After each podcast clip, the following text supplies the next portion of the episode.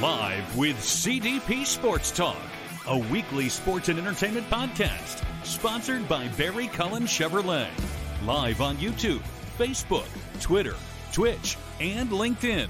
And on audio via Apple Podcast, Google Podcast, Spotify, Anchor FM, iHeartRadio, Amazon Music, Radio Public, and TuneIn. Now, here's your host, Chris Pomay.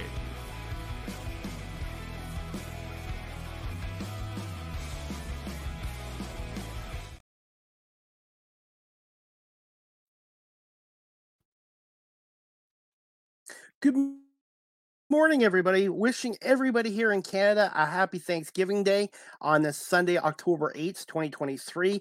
Welcome to Live with CDP Sports Talk, Season 6, Episode 47, overall 322. And uh, as always, Live with CDP Sports Talk is sponsored by Barry Cullen Chevrolet dealership here in Guelph at 905 Woodlawn Road West in the Guelph Auto Mall. Check out barrycullen.com for the newest selection of new and pre owned GM vehicles, or give them a call at 519 824 0210, or you can email them at info at barrycullen.com. Live with CDP Sports Talk is on weeknights at 8 p.m. Eastern on WQEE 99.1 FM in Metro Atlanta, the home of Southern Talk and sports. And a shout out to Ryan O'Neill for having me on his uh, station for the last eight months as well. Uh, I hope everyone's doing good on this Sunday, October 8th. Again, it's a uh, happy Thanksgiving here in Canada.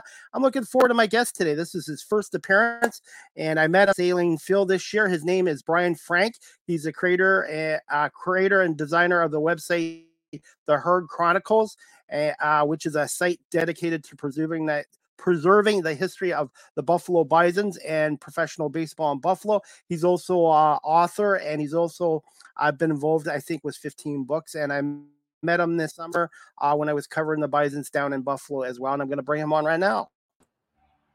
Good morning, Brian. How are you doing? Good morning. Great to be here, and uh, happy Canadian Thanksgiving weekend too. Thank you. Yeah, ours is about five weeks before yours is. I think yours this year is on what November 26th in the states. Yeah, something like that. Yeah, I like having it this time of year though, in, in the fall when the leaves are turning and everything's beautiful. Yeah, it's great. Do you miss the Bisons already? I do miss them already, but you know, I was looking at some stats this morning before I came on here, and and in some ways it feel like feels like it just ended, and in other ways it feels like it was about a year ago like that the season ended already. There was what did you I'm gonna before we get into the Bisons, what did you think of the of the international league going to two halves, a first half and a second half? You know, originally when they did it, I wasn't a big fan of it. Um, you know, I'm I, I, guess you could say I'm a little bit traditional and I, I just wanted to play the season and, and see who the winners were. But um, in hindsight, I think it worked really well. I think it was actually a good idea. Um, the thing about AAA is the rosters change so much. You know, you get guys injuries in the major leagues and guys going up, or guys just performing well and getting called up to the majors. Um, you get guys pushing their way up from Double A and really, you know, for a lot of teams, their roster in September is a lot different than it was in April. So, kind of having the two halves allowed for those new guys to have a new beginning again. And um, the Bisons are a perfect example of, of using the second half to their advantage because they got off to a really slow start in April. Were really out of it. Norfolk kind of ran away with the division in the league, and it gave them an opportunity um, in the second half to really challenge for the league title again. So so it worked out great and it was really exciting. Yeah, the Bisons were 34 and 41 in the first half. Second half, they came on 42 and 31, 76 and 72 overall. I think this is what their third or fourth consecutive winning season. Yeah, it's really been uh, exciting since uh, Casey Candaele came on board and they actually won uh, the division back in 2021. So yeah, it's been a great little run here lately. What are your thoughts over on Casey Candaele as the Bison's manager? And do you see him being back in Buffalo next year or possibly with the Blue Jays or another Major League Baseball team? Yeah, I suppose there's always a possibility that he could be moving up to, to the major leagues, but hopefully, you know, from my own perspective, I hope he's back in Buffalo. Um, he's really been great. He really uh, knows the community well because he played here back in the 90s with the Bisons. Um, he's actually uh, the only person in Bison's history, which goes back to 1877, to play for a division winning team and in Buffalo and then manage a division winning team in Buffalo. Um, so he he's just been great, and as you know from talking to him, he, he's a great person, has a great sense of humor.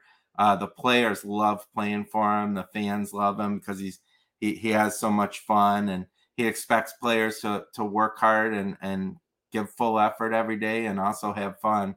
So um, yeah, hopefully he's back uh, in Buffalo because I, I love having him to talk to and and I often say I don't think I ever talk with Casey Candaele that I don't learn something new. Um, whether it's about a player that he points something out to me, whether it's about game strategy or some new rule like the um, ABS uh, automatic strike zone this year or something like that. He, he's I feel like I learned from him, which I love because um, he's just such a great baseball mind. Absolutely. What do you figure? What do you think his biggest strengths is? Just his ability to connect with the players. Obviously, he wants them to play hard, have fun. But uh, what, what, what do you figure his his biggest asset is as a manager of a minor league team? Yeah, I think that, and I think um, just having the respect of the players. Like they know that he had success at this level, at the AAA level, certainly right here with the Bisons, and also that he played in the major leagues and you know with the Expos and Houston, some other teams, and was very successful there. So, um, yeah, I think just his experience and that he did it as a player and he knows what they're going through and he just relates so well to them. Um, they players really love playing for him. You can tell. Also, uh, you were mentioning uh, the Bisons go back to 1877. Now, did they use the, the name Buffalo Bisons since 1877, or has there been a few different names? You know, it's amazing that they really adopted that name pretty early on. Um, I can't remember if they actually had it in 1877, but by 1878, they were using the name. The newspapers and stuff were using the name Bisons, and they actually like they sometimes uh, fans around here will call them the herd, as you can see from the Herd Chronicles. And uh, that kind of came pretty early too, using the, the nickname the herd for them as well. So it, it really is amazing. And when you look at how long uh, teams have had certain nicknames, uh, the nickname Bisons go, goes back. It's one of the earliest nicknames. There's a few others that go back that far. The Phillies, I think, are one that are, that goes back pretty far but um, it's one of the earliest nicknames that a team adopted that's still around today, which is pretty neat. And speaking of that, I'm involved with the CFL's Toronto Argonauts. They've had the same name since 1873. They were founded wow. by the Toronto Argonaut Rowing Club. They were originally a rugby team and then they became a football team in the early 1900s, but they've been called the Toronto Argonauts now for a 150 years and uh, i just love the history of that franchise and and and want to learn more about the history of the buffalo bisons and the history of baseball in buffalo and that's what one of your roles is is what is covering the bisons and the history of baseball in buffalo. Yeah the um the website the herd chronicles kind of started out as exclusively like a history website. Um i grew up uh, just a huge baseball fan, and I can remember when I was really young being at the Bison's old stadium or Memorial Stadium when I was a kid, and they they always had a section in the program about Bison's history, and just being a, a kid who was obsessed with baseball, I would read them and just blow my mind how far back baseball in Buffalo went and that early on, like from 1879 to 1885, they were in the National League.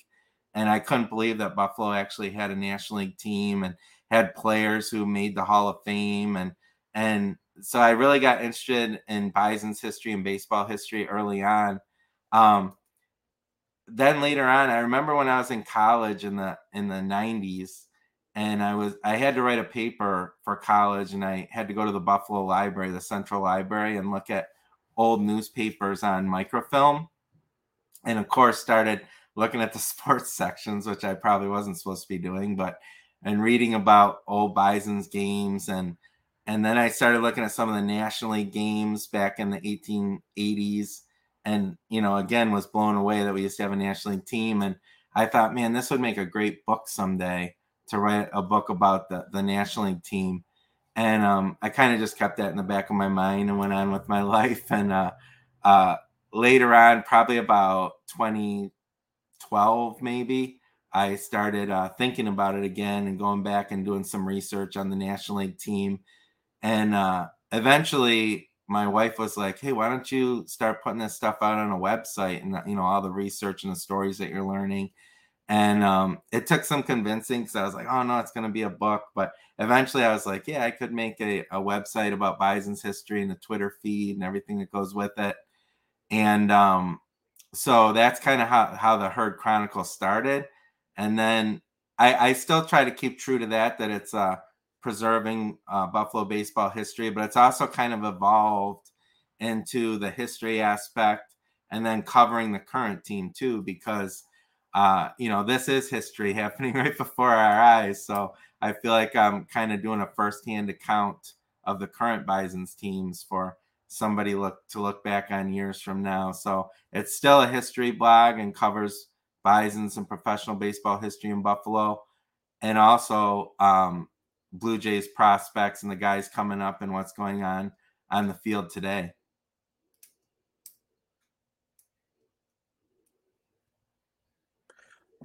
one thing I wanted to ask you, Brian, is they've been affiliated with the Blue Jays now for 10 years, which I think has been great. I know the Jays prior had a farm team in Syracuse, which is a, a couple hours from Buffalo, but how how how important and how great has this relationship been with the Toronto Blue Jays for the last 10 years?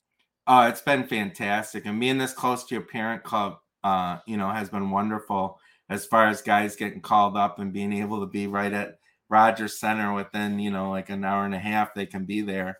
Um, yeah, they Bison's have had many affiliations um, over the years. Their most successful uh, probably was with Cleveland, who they were with from 1995 to 2008. As far as like bringing championships to the city, they won uh, a championship in 1997 in the old American Association, and then won the Governor's Cup in the International League in 1998 and 2004 and uh, that was a great affiliation. And then the uh, Cleveland decided that they wanted to have their farm clubs based in Ohio, so they moved. They they pulled out and went to Columbus. Uh, Buffalo was with the Mets for I think four years at that time, and then uh, finally came with the Blue Jays, and, and it's been absolutely fantastic, especially for me because I grew up a Blue Jays fan. So ha- having the Blue Jays here and and having that you know, being able to be up in Toronto quickly or players coming back this way ha- has been tremendous. It's been a great partnership. Okay. We'll get into a little more about the Blue Jays at the end of our towards the end of our show. But I wanted to ask you this because I never ever was able to go to a game at the old War Memorial Stadium. But what was it like attending games there? And was that stadium was it built more for football than baseball? It absolutely was built more for football. You know, you saying that kind of reminds me of I don't know if you ever got to see a Blue Jays game at Exhibition Stadium. Yes, a hundred. Yes. Yeah, kind of the same thing where it was kind of like retrofitted for baseball. So it's definitely a football stadium, but re, you know, I, I growing up, I got to go to some of the great old stadiums like Tiger Stadium and the, the old stadium in Cleveland and Yankee yes. Stadium and stuff. And this kind of had the same feel to it, like um, you know, just that really old time feel. And I know probably a lot of people watching and listening have seen the natural and War Memorial Stadium, which the fans around here affectionately call the old rock pile, was used as the home stadium for Robert Redford's team, the New York Knights, in the natural. And um, yeah, it, it was really cool to be able to grow up going to games there because it really felt like you were connected so to the past um, because it was such an old stadium and uh, you know you don't have a lot of those places around anymore. You know, you have like Wrigley Field and, and Fenway, and that, that's yep. pretty much it as far as stadiums that go back that far. So kind of depression era is when it was built. So yeah, it was wonderful to be able to go to games there. Have you ever been to the Canadian Baseball Hall of Fame here yet in St. Mary's, Ontario? I have not, but I've okay. heard wonderful things about it, and I, I definitely have to get there someday because I know it's a wonderful place and and tells a great story. Yeah, I know the guy Scott Crawford, and they have a whole bunch of seats from Exhibition Stadium there, and a, a, lot of Blue Jay stuff. And there's a lot of history of baseball here in Canada as well. It, and it's really nice. So if you ever want to go, let me know. And uh, also, uh, being an Argo fan, they're now on at BMO Field where the Toronto FC soccer team Argos play just maybe about a thousand feet from BMO Field, they have the bases markers for home plate, first, second, third at Exhibition Stadium as well. Because there is a lot of history there, not just from the Blue Jays, but the Argos played there from 59 to 88. And uh, they had a lot of concerts there, a lot of Grey Cups there. Yeah. And I'm a historian guy. Every time I go to a city, I like to find out where they're for former stadiums are and and just try to get pictures of that site and that as well. Yeah, I have not been there to see like the bases. I think they're in the parking lot, right? They have them painted on the. Um, yes. Yeah, I, I definitely would love to get there to see that someday because I'm the kind of guy that when I do visit a stadium or something, I have to go around and look at all the statues and the plaques on the walls and and you know I, I know at Shea Stadium, uh, where Shea Stadium used to be in New York City, they have kind of a similar thing because it's right outside of Citi where Citi Field is now, and they have the bases there in the parking lot too. And I had to go look at that when I was there. So I would definitely like to to get back and look at where the you know exhibition stadium, what they have there to commemorate it. That's that's awesome that they have that. I miss that stadium because that's where I went to my first Major League Baseball game on Friday, May 5th, 1978, as a six year old kid. My uh, late father took me to a game and it was Laura Secord all night. I wish they'd kept the baseball, but back in the 70s, us kids didn't do that stuff. We didn't collect stuff. We just played with it. And I just have so many fond memories at that stadium as well. And since I have you on, I've had Jerry Howarth on my show before too. The Jays being an exhibition stadium, what was your uh, most memorable moment there or fondest moment there? Well, you know, growing up, we were, yeah, we went to a lot of games there uh, growing up. Uh, my dad was a mail carrier, and so he would always have Sundays off. He didn't have Saturdays off, but he have Sundays off. And so uh, very often when the Blue Jays were home on a Sunday, we would go up to a game and we actually used to go to about 10 Blue Jay games a year, most of which were in Toronto. But we would also go to Cleveland uh, sometimes when they were there in Detroit and see them there. So I we went to Exhibition Stadium like quite a bit uh, growing up, and um, you know just watching the I remember going back when it was like before kind of that 80s team evolved back when it was like Rick Bosetti and Bob Bailor and guys like that. But then yep. when I really started to get into baseball was kind of like, you know, it's kind of old enough to be really into it was when Barfield and Moseby and Bell and Upshaw and Damaso Garcia and all those guys were coming in in the early 80s. And so just, just kind of watching that team evolve and you know, we used to get there early for batting practice, and we, for some reason, we always had seats around the visitors' bullpen. And uh, I can remember, like the first row by the visitors' bullpen, they were usually available when we went to buy them, and we would sit right there. We would talk to the guys in the visitors' bullpen, and I, I vividly remember talking to like Tippy Martinez, who pitched for the Orioles, and uh, it, it, was just kind of a really cool experience. Um, being and we would sit out in uh, left field too in the in the seats in left field and uh, that were I think they were like two dollars a piece. Uh, Dominion two dollar tickets. Yeah. Yes, I did that many times. Yeah, and in all kinds of weather. Like I remember going to the games there in the summer when the CNE was going on. You could use your ticket to get in free to the CNE and then go to the game. And I remember being there in April when it was just bitter wind chill and, and sitting on the metal benches down the right field line and, and trying to stay warm.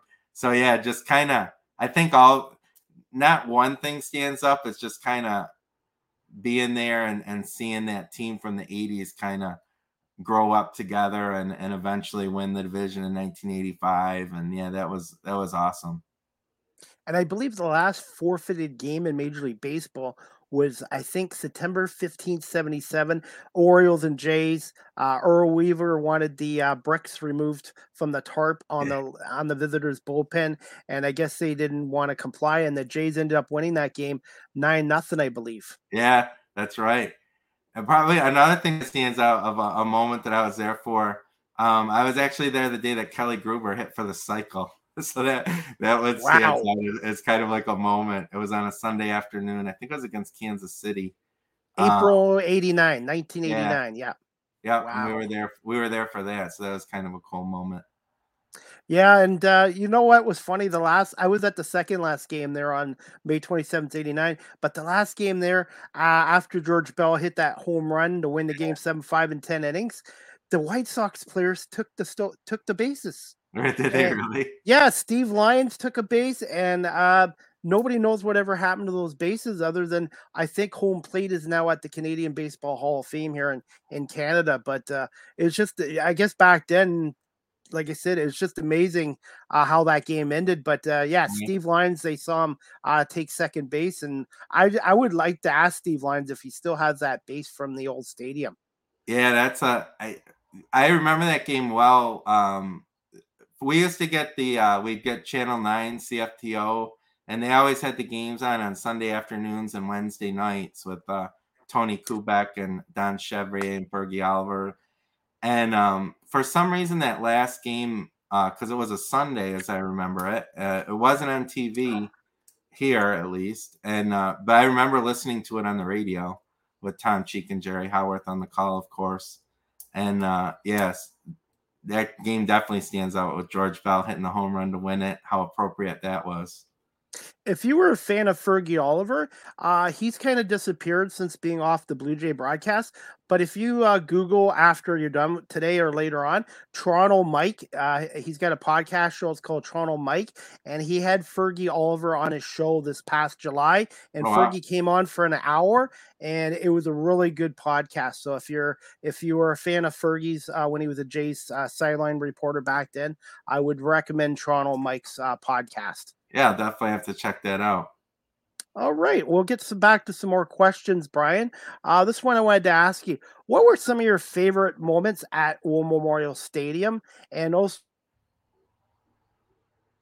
so uh, so far at the new ballpark, uh, Sahlen Field, which has gone under what four or five different names so far since 1988?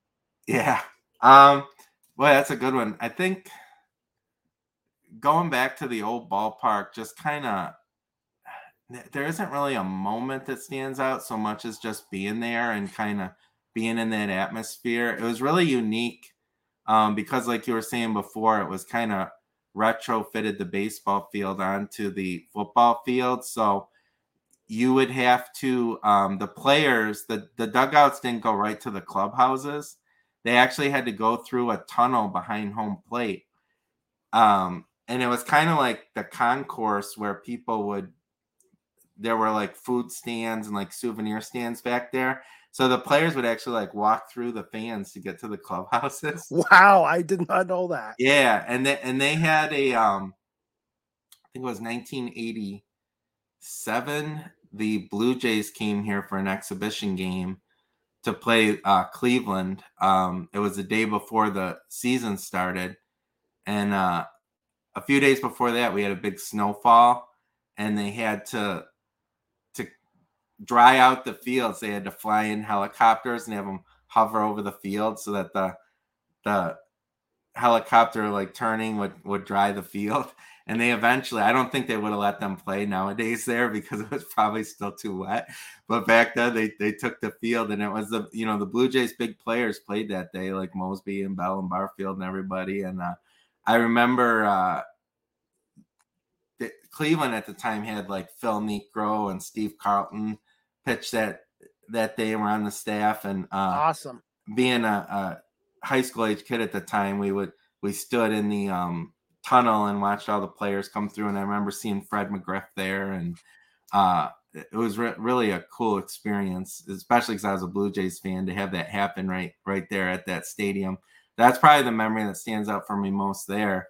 Um, the new field, I mean, there's just been amazing Bison moments over the years, and also, of course, the Blue Jays being here in 2020 and 2021. Um, the Bisons have had heartbreaking losses. Um, in 1990, they lost a one game uh, playoff to Nashville in extra innings. For some reason, the sometimes the bad moments stand out as much as the good ones. Um, and of course, more recently, uh, just getting to know players, getting to know Casey Candaele there. Um, so definitely lots of memories at both ballparks that stand out. Absolutely.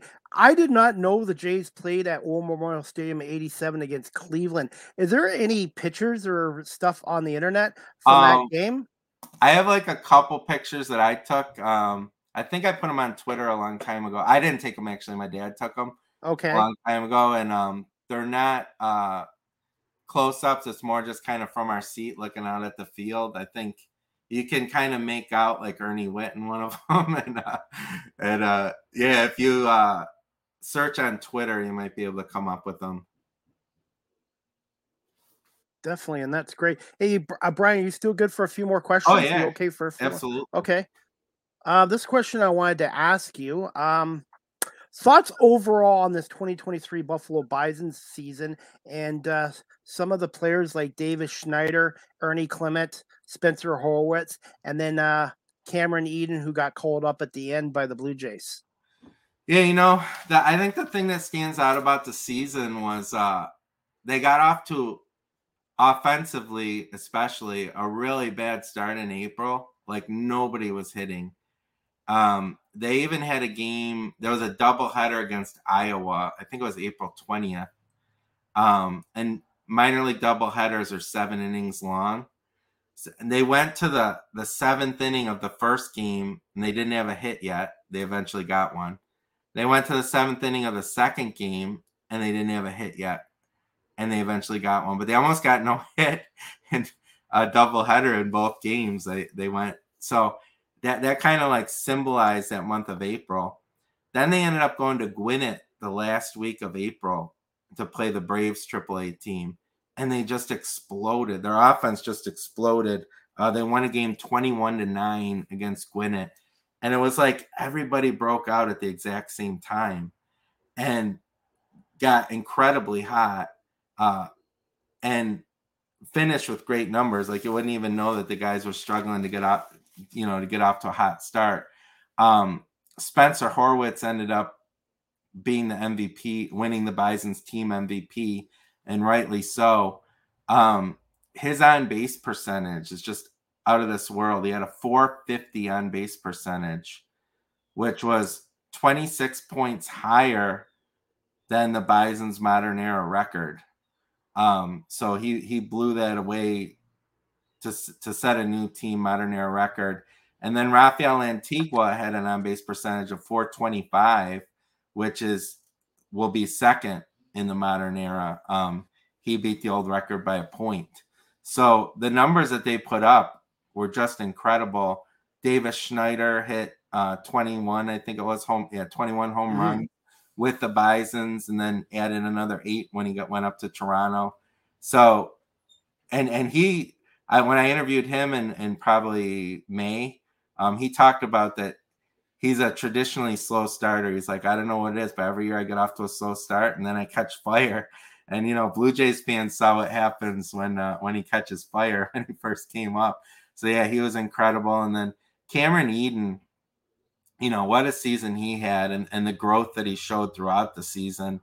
Um stealing bases just incredibly like um setting 54? a new, yeah 53 i think it was 53 okay. and he only got thrown out four times. That's a wow. part yeah.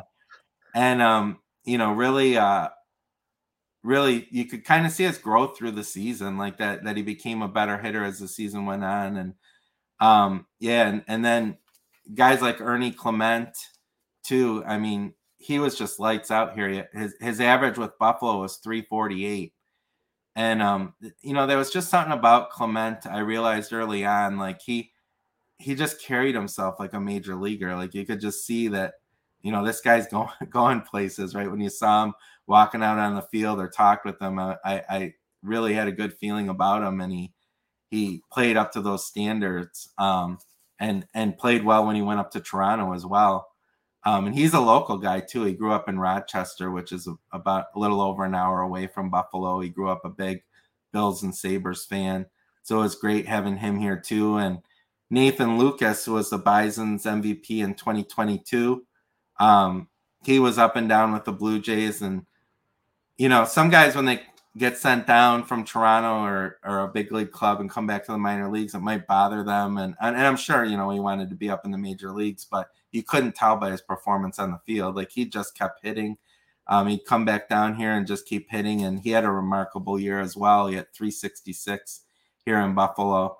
So the offensive numbers that this team put up, I think, are, you know, they were putting up uh, new Bison's records in, in, a lot of categories. And um, I think that's my biggest takeaway from the season is just what those guys are doing on the field. And, and, and guys will go up like Ernie Clement and Spencer Horwitz and stuff. And, and they just kept hitting. The Bisons just kept hitting. And Rafael Lantigua was incredible this season. Um, he's a name that, that Blue Jays fans probably want to put on their radar as well. Like Damiano Palmegiani comes up from double A and he just – kept hitting and, and Orelvis Martinez, you know, he had a great year here and, and showed his power. So just overall throughout the lineup, they just it was a, it was amazing one through nine the numbers that they put up. When I talked to Casey Candaele, obviously you want to win games; they're important. But in minor league baseball, I guess in terms of success is developing players. Obviously, you want to win games, but um, I guess the Bison's to me this year specifically in 2023 i can talk. I thought did an outstanding job uh, developing players and having some of them come up to the the toronto blue jays. And uh, what are you looking for uh, towards the 2024 buffalo bisons then yeah i agree with you on that. And um 2024 i think there's a lot to look forward to. I mean i you don't know who's going to be here or who might make the uh the blue jays roster or even you know potentially trades and stuff like that.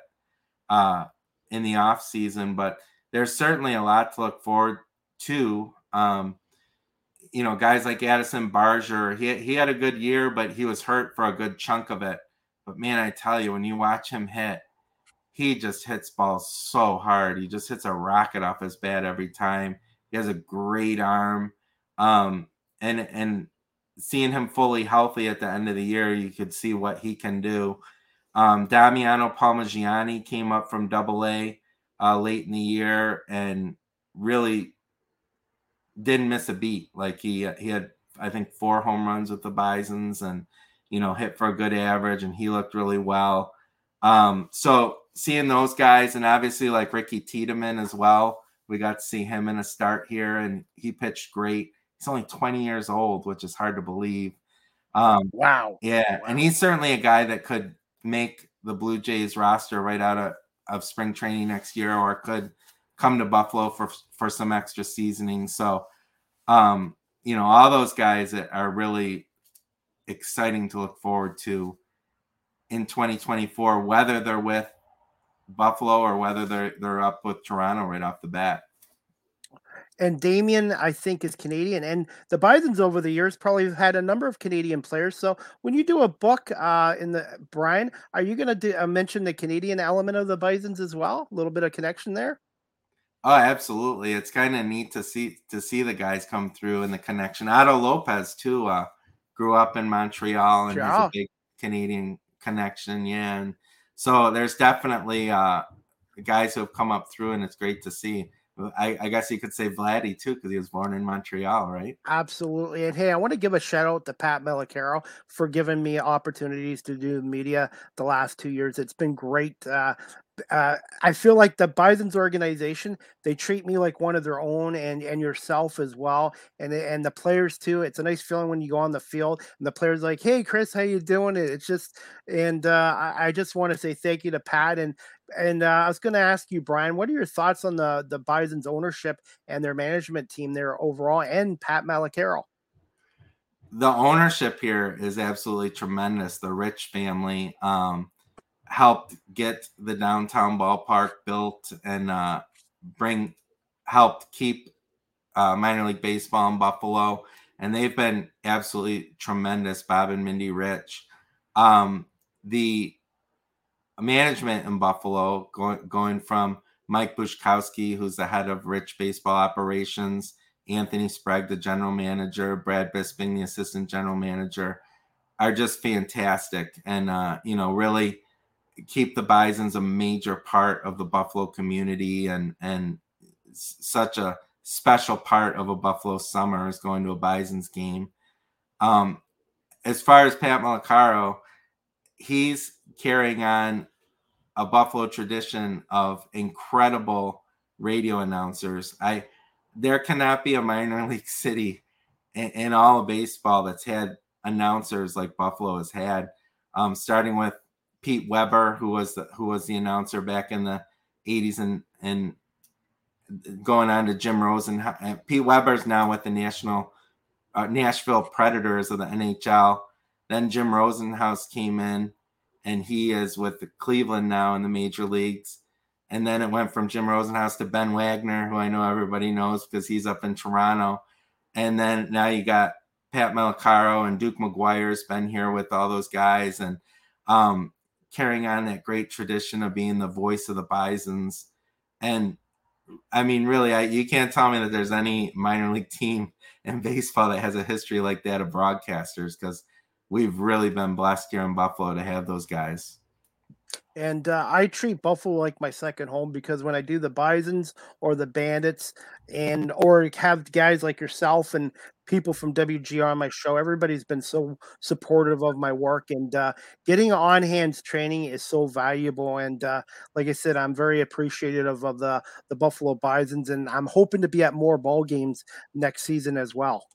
Yeah, absolutely. And I couldn't I agree with you more about that. The Bisons is just a great, and it's just a great fan experience. You know, I hear so often from people from Canada and Toronto coming down to, to check out um, Blue Jays prospects in Buffalo, and they're always amazed at like how close you can get to the players, and you know, players throwing balls into the stands, and and you can get affordable tickets and, and seats to sit close, and it's just a, a great experience. Okay. I'm uh, just going to couple more quick questions, Brian, and then we'll wrap it up. Um, the parent team, the Toronto Blue Jays, uh, go in the offseason after their disappointing wild card exit to the Minnesota Twins. Yeah, it was disappointing, wasn't it? When, when we scheduled this show, I expected to be talking about the the Blue Jays uh, going on a playoff run, but here we are mm-hmm. talking about the disappointment. Um, you know, it, the offense all season was it just felt like they just couldn't get it going, you know, and and I think losing last off season, losing in in one off season, losing Teoscar Hernandez and Lourdes Gurriel Jr. both of them um, was just a lot to replace, and uh, they never, especially Teoscar, I felt like they never really replaced his bat in the lineup, and just having him hitting in the right behind Vladdy and you know get, getting that going. It just felt like they never got it going. So I think that's probably the spot where they've got to look at. You know, pitching staff was great, and I know there's a lot of controversy about Berrios coming out of the game and the in the in that last loss to Minnesota and everything. But the pitching staff was just great all season. Was great in the playoffs. And again, it was the offense that just couldn't get it going in the playoffs. So I think that's really where they have to to focus in the off season is just kind of figuring that out and, and kind of getting the right mix together. Um, hopefully for next year to get back to hitting the way that we all know that they can. I want to ask you this before we wrap this up. You saw him play down in Buffalo a lot. How good is Gabriel Moreno? Moreno, who's now with Arizona he he's fantastic, and I was really sorry to, to see him get traded. I knew that I knew they had three catchers and that somebody was probably going to get traded, but defensively, he's just incredible. Like he's got a great arm. Um, Torey Lovullo, I, I I spoke with Torey Lovullo, played here in Buffalo and managed here in Buffalo, so I kind of know him. And I was talking with him about Gabriel Moreno, and he was saying like he's got like one of the quickest like releases from you know when he takes the ball back to release to throw to a base that he's ever seen. And um, I think just if he just was as good as he is defensively, he's going to be a star. But he's much more than that too. Like he hits the ball hard, hits for a, a good average, and then I, I think the power is going to come, and we're kind of seeing that in the playoffs right now. He's got a couple monster home runs because he hits the ball so hard. Um, there was a game when he was in Buffalo where he hit a line drive to left field that, that looked like it might be a home run, but it actually hit the wall. And it was hit so hard that it stuck in the padding in the wall. It just like made a hole and stuck in it didn't fall into like a seam in the padding or anything. It made its own hole in the padding because it was hit so hard. So I, he's still a young guy, and I think the power is going to come. And I really think he's going to be a star for a long time. So it's great to see for him. You know, obviously you, you kind of wish he was still in the organization, but uh, I do think he's going to be a star. Yeah. I'm a Tigers fan, and I'm still upset about John Smoltz being traded for Doyle Alexander in '87. It was a good trade at the time, but long long term, it set the Tigers back. I have John Smoltz there as well. Brian, um, covering the Bisons for a long time. I'm going to put you on the spot here. Who are who are some of the top, most talented players you've seen come through Buffalo? Oh boy, that's a great question. Um, I think, you know, ob- obviously I could go for the easy answer and say like Vladdy and Bo and, and the guys who recently came through. Um, I think like going back to growing up and everything, you have to go back to like um, as a prospect, kind of like uh, when they were with Cleveland, Brandon Phillips and uh, Grady Sizemore. Um, pitching wise, like Bartolo Colon came through here. Uh, Matt Harvey was a big prospect for the Mets when they were here. Um, Brandon Phillips, who went on to have a great uh, major league career, he came through here when we were with Cleveland. Um, and then getting more to tr- the Toronto days, obviously, Vladdy and Bo, they weren't here that long, but you could see the great potential and, and that they were going to be stars when they were here, obviously. All right. And uh, we're going to wrap this up. Again, I'm going to put you on the spot here. Just quick thoughts, uh, Brian, on uh, Major League Baseball postseason, the LDS and the NLDS uh, series, and and uh, who do you see getting into the World Series and possibly winning the World Series in 2023? You know, I've really enjoyed watching the games so far. You know, yesterday I was watching TV all day. Um, it, I I rooting for a lot of former Bisons to be successful, guys like Gabriel Moreno and Torey, the, the National League matchup right now, the the Diamondbacks and the Dodgers are actually two former Bisons are managing the two teams because Dave Roberts played here with Cleveland. Oh, I forgot about that. I forgot yeah. about that. And Torey Lovullo too. So I, I kind of hoping for some of those Bisons guys to, to get far. Um, but you know, if if I had to bet, I would that Atlanta Philadelphia series, like whoever comes out of that, I think is looking pretty pretty good. I, you know, if I had to pick somebody to win a World Series, I might go with whoever, whichever one of those two teams wins that. Um, but again, really pulling for former Bisons to be successful. How many former Bisons are currently up in Major League Baseball now, approximately? You know, I couldn't even venture a guess. Um, I try to I try to track them all oh, on Twitter and and give updates on them during the season, but it gets kind of hard because there's so many. but and there's guys on like coaching staffs of, of a lot of the um playoff teams too, like Dusty Wathan who played here. Uh, he's he's uh the third base coach for the Phillies now. So you got not only do you have players, but you have like guys who are in the coaching and managing and stuff like that now too. Like um, they're not in the playoffs, but like David Bell with the Reds, he played here um, back in the Cleveland days as well. So there's there's a lot. And there's a Canadian connection between Philly and Atlanta. Obviously, Rob Thomson, who's the Phillies manager, is a Canadian Baseball Hall of Famer from Sarnia, Ontario. And then with the Atlanta Braves, Alex Anthopoulos, right. the former Blue Jays general manager, who's done a great job with the Braves, is their J- GM too, as well. Yep, absolutely. So, all right, and we're going to wrap this up. Um, what are, just quickly, Brian? What are some fun facts about the Buffalo Bisons that the general public might not know about? You know, I think for the majority of the Bison's history, they've been a minor league team and a proud member of the International League for most of it. They've been in a few other leagues like the American Association for the while, a while or the Eastern League for a while. But um, we also have a major league history here, um, going back to those National League teams from 1879 to 1885. Um, we had a federal league team here, which was a major league that was kind of challenging the uh, the National League and the American League back in 1914 and 1915. And we had a Players League team, which was also a major league team back in the 1890s. But something else that people might not realize is we also have like a really proud uh, Negro League history here as well. Um, the Indianapolis Clowns, who had Hank Aaron playing for the playing 18 year old Hank Aaron playing shortstop for them for a while. We're actually based out of Buffalo for uh, uh, four years, I think, or five years in the in the early 50s. Um, now that kind of when you say that, when you say they were based here, people picture in their heads them paying like 30, 40, 50 games here, which really wasn't the case. They mostly like barnstormed around the country and played all over the place, and they, they might play like five or six games here in Buffalo um, between their barnstorming. Um, but teams would Negro League teams would barnstorm through Buffalo as well. Like we would have the great teams like the Homestead Grays and the Pittsburgh Crawfords coming through, and Satchel Paige and Josh Gibson played here often. So there's kind of like that kind of history that I think people aren't aware of. That's really fascinating once you start diving into it a lot of history there as well. Uh, Major League Baseball, Negro Leagues, and obviously uh, AAA baseball. But it's a beautiful ballpark.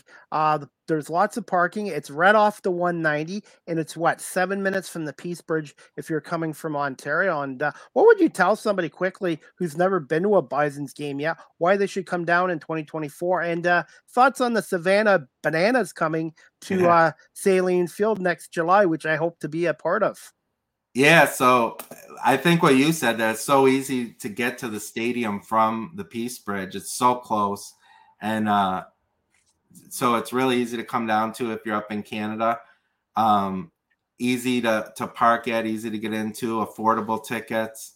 The Savannah Banana thing is going to be amazing. Um, yeah, that was a big announcement the other day, and they're actually going to play three games here at Sahlen Field. So um, there's a, a waiting list that you sign up for to get tickets or a list to get on, um, which the deadline is sometime in December. So if people are looking to come uh, to a game, I'd, I'd get on bisons.com and look that up and get yourself on the list because tickets are going to be fl- just judging from the social media interest in the announcement tickets are going to be flying for that one so uh, if you're interested in going to see the savannah bananas i would definitely get on bisons.com and look at getting your name on that list to get tickets. It's going to be phenomenal. I already have done that as well. One thing before we wrap this up, are they going to have some of the Bison's media uh, covering this, or are they the Bananas going to bring their own media coverage? I think they'll have their own media coverage because the Bisons are actually on the uh, road at that time. I think they're in Rochester, um, if uh, if memory serves. So uh, it'll it'll probably be a bit different setup for that than what we're accustomed to. Okay. And last question, we're going to wrap this up, Brian. Um, where can my audience follow you on social media, your website, and uh, when is your next podcast going to be as well? And where's your podcast available for people that want to listen to your show?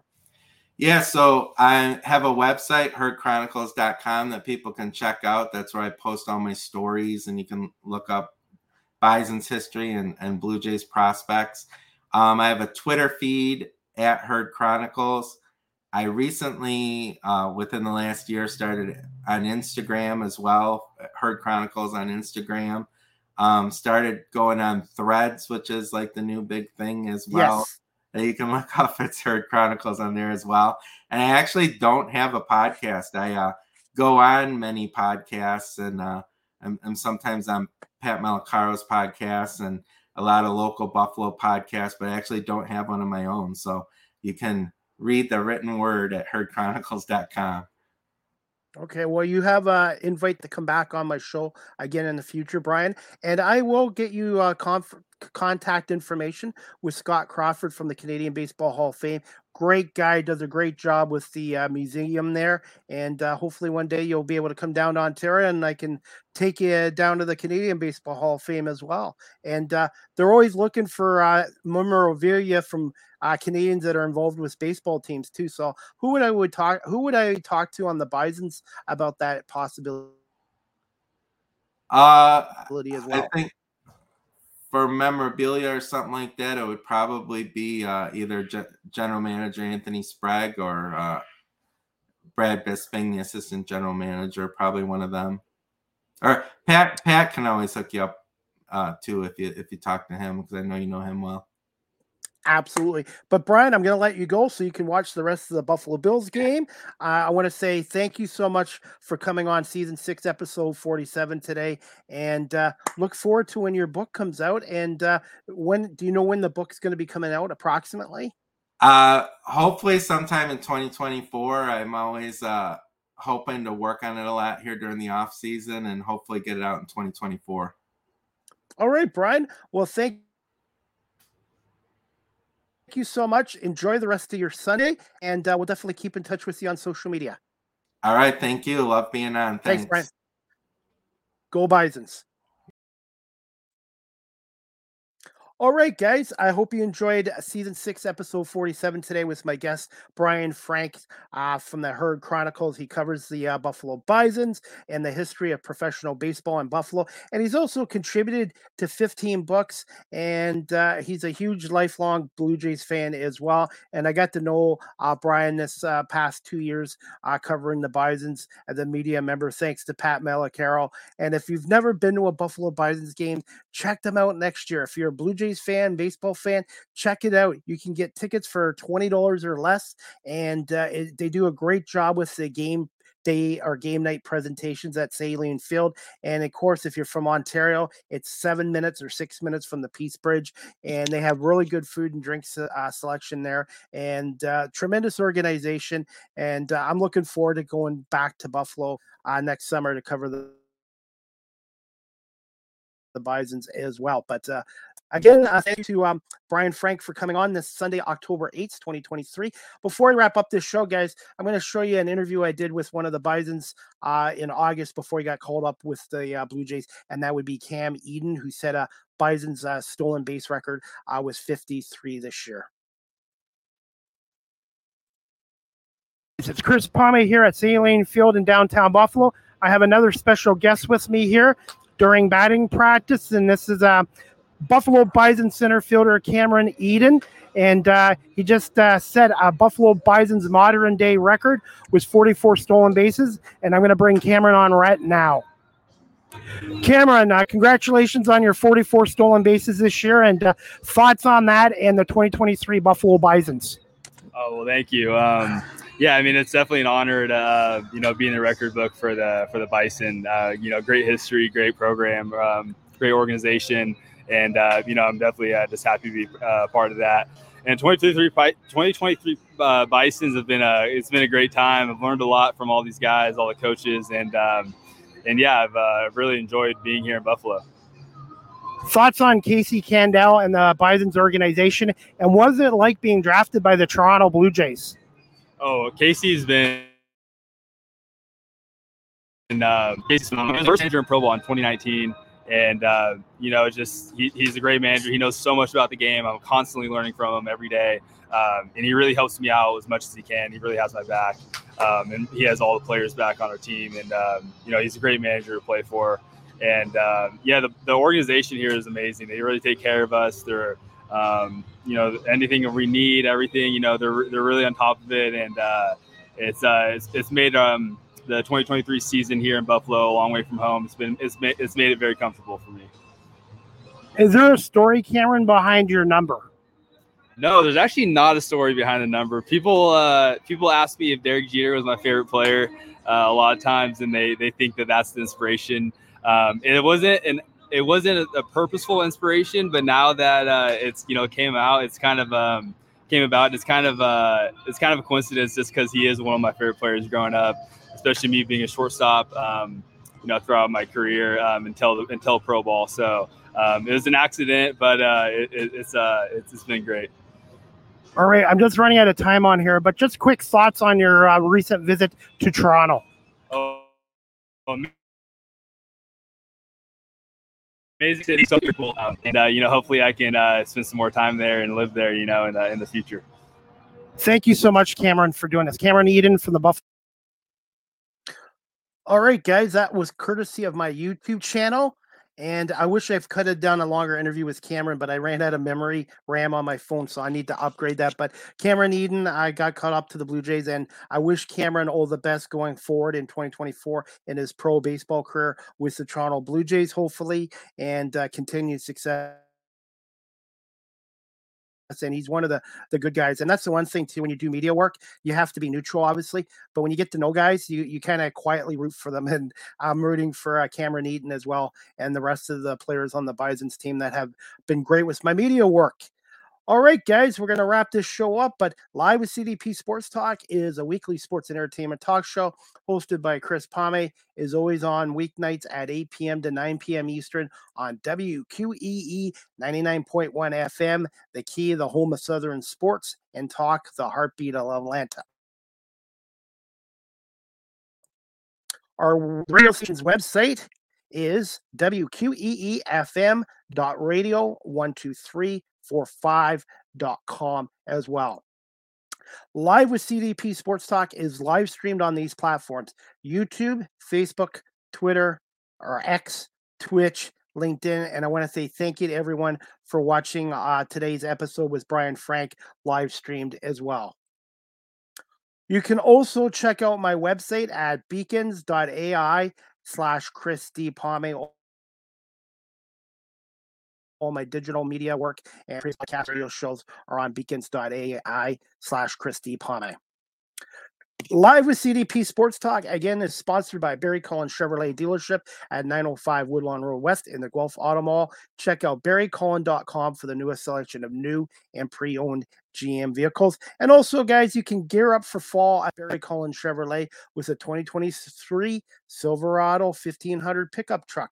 0.99% financing for up to 60 months. And eligible Costco members can receive a $750 bonus on select trucks at Barry Cullen's Chevrolet. Again, check out Barry Cullen.com or pop by the dealership at 905 Woodlawn Road West in the Guelph Auto Mall. You can also follow me on TikTok at Live with CDP. That's at Live with CDP on TikTok. I post a lot of my media interviews with coaches and players, and all my media work and content is on TikTok as well. StreamYard is the official live stream provider of Live with CDP Sports Talk. If you're into webinars or podcasting, such as myself, check out StreamYard.com as well.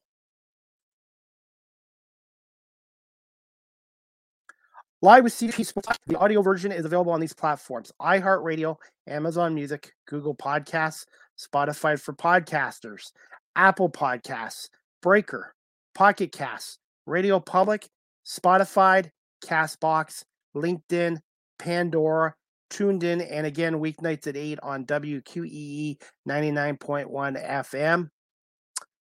Also, you can email or text live with CDP Sports Talk at cpalme19 at gmail.com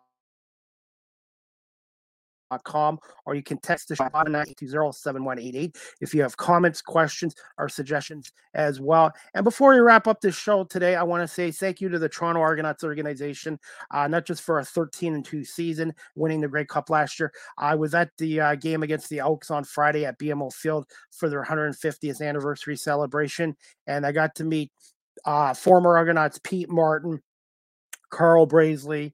Um, um, I'm trying to think. Um, Doyle Orange and uh, Terry Greer, and it was great. They had over, uh, I think they had over 40 Argos alumni for the 150th celebration, and they had 10 members from the all-time Argos uh, uh, team there as well. So it was a blast there. And if you've never been to a game at BMO Field yet, uh, check out argonauts.ca for tickets or CFL.ca. And the uh, Argonauts next game is next Saturday, October 14th, 7 p.m. at BMO Field against the Ottawa Red Blacks. And the Argonauts are a tremendous organization, and uh, I've been able to cover them this year as media as well as a season ticket holder. And uh, also, guys, uh, again, I hope some of you guys have never been to a Buffalo Bisons game. Check out bisons.com. That's bisons.com. And Sahlen Field is one of the nicest ballparks in minor league baseball. And they're a tremendous organization. And uh, again, I want to say say thank you to Brian Frank from the Herd Chronicles uh, for coming on here again today. And you can check out his website, her, uh, Herd Chronicles com as well. I hope everybody has a great rest of the day. Enjoy the NFL games. And here in Canada, happy Thanksgiving to everyone here in Canada.